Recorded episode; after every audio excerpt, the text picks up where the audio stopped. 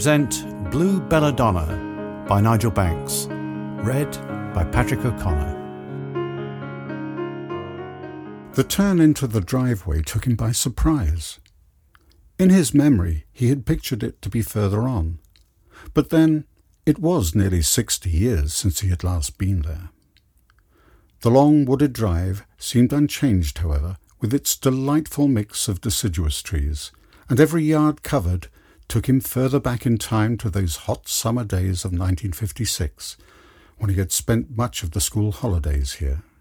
This pilgrimage to a childhood memory was the latest leg in his tour of as many of the places he had visited during his life that he could muster, while he still had sufficient health and strength.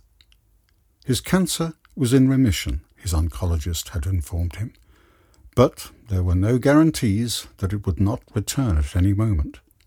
He had decided, therefore, to seize the day and look up people he had not seen in years, former colleagues, relatives, and friends.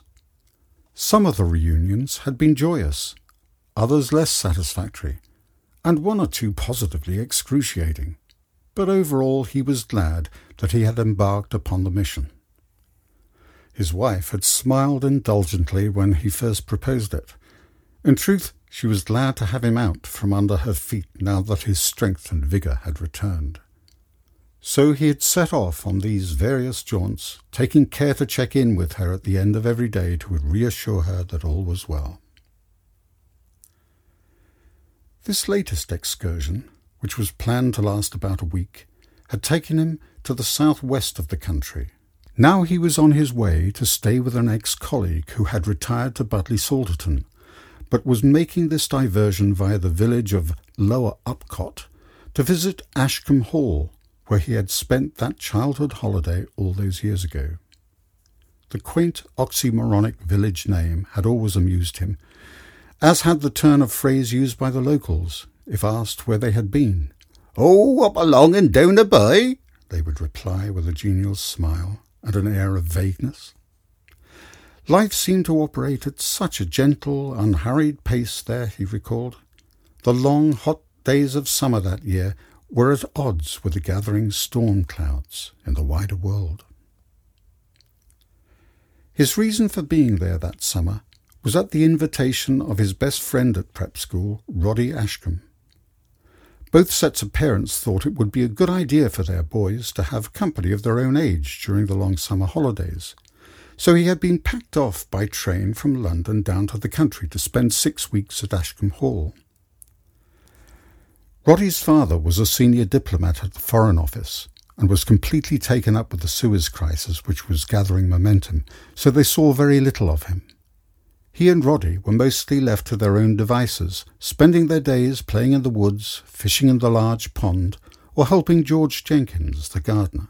This last activity brought them into contact with his son Tom, who was a couple of years older and liked to compensate for his inferior social status by displaying his superior physical strength and knowledge of country ways.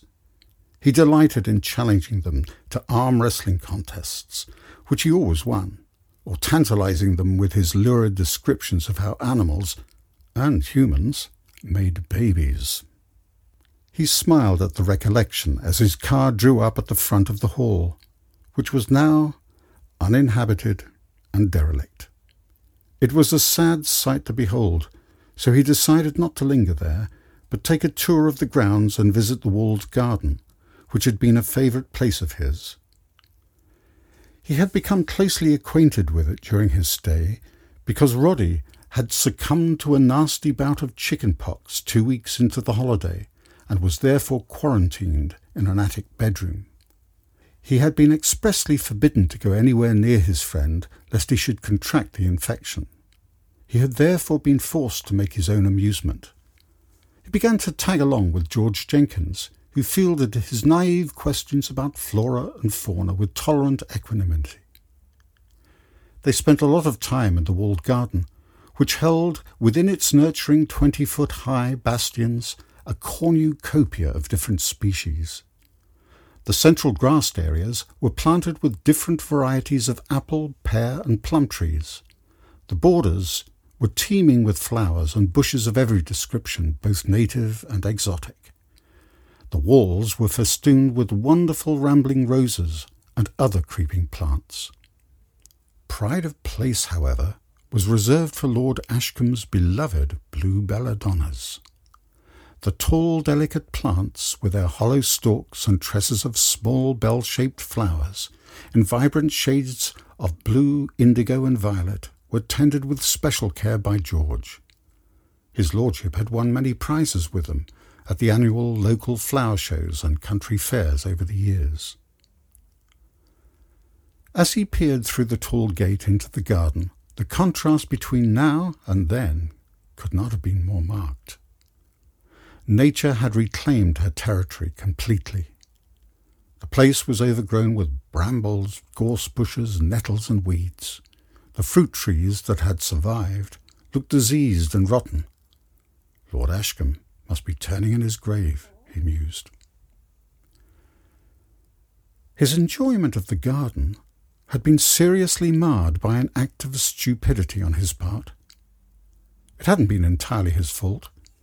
Tom had played a significant role in the disaster. Without Roddy's presence to check him, he had allowed himself to be drawn more closely under Tom's baleful influence. Despite dire warnings from his father about playing games in the garden, Tom had inveigled him into some rough and tumble one afternoon when George was occupied in the glass house on the other side of the walled garden. What started out as a fairly good-natured scrag between the two boys gradually escalated into much more violent physical contact. The climax of this was reached when Tom launched himself at him and knocked him off his feet and straight into the bed of belladonnas, totally flattening them. Tom had shown his true colours by running away and leaving him to face the music. Having been brought up to tell the truth, no matter how painful the consequences, he had immediately reported the damage to Lady Ashcombe. She had remained amazingly calm, as she did about most things, but insisted that he tell his lordship himself when he next came down from London. He obeyed the schoolboy's code of honour and ignored the temptation to incriminate Tom. Justice was done, however, as George had seen his son running away from the scene of the crime, and was wise enough to realize the boy's part in the proceedings. He didn't see much of Tom after that. He took a last look at the walled garden before taking his leave, and thought of all the water that had passed under the bridge of his life since those halcyon days back in the summer of fifty six. He could still picture those belladonnas waving gently in the summer breeze with their delicate flowers in such vivid shades of blue. The tears came to his eyes as Housman's immortal lines came to mind. Into my heart an air that kills from yon far country blows. What are those blue remembered hills? What spires, what farms are those? That is the land of lost content. I see it shining plain. The happy highways where I went and cannot come again.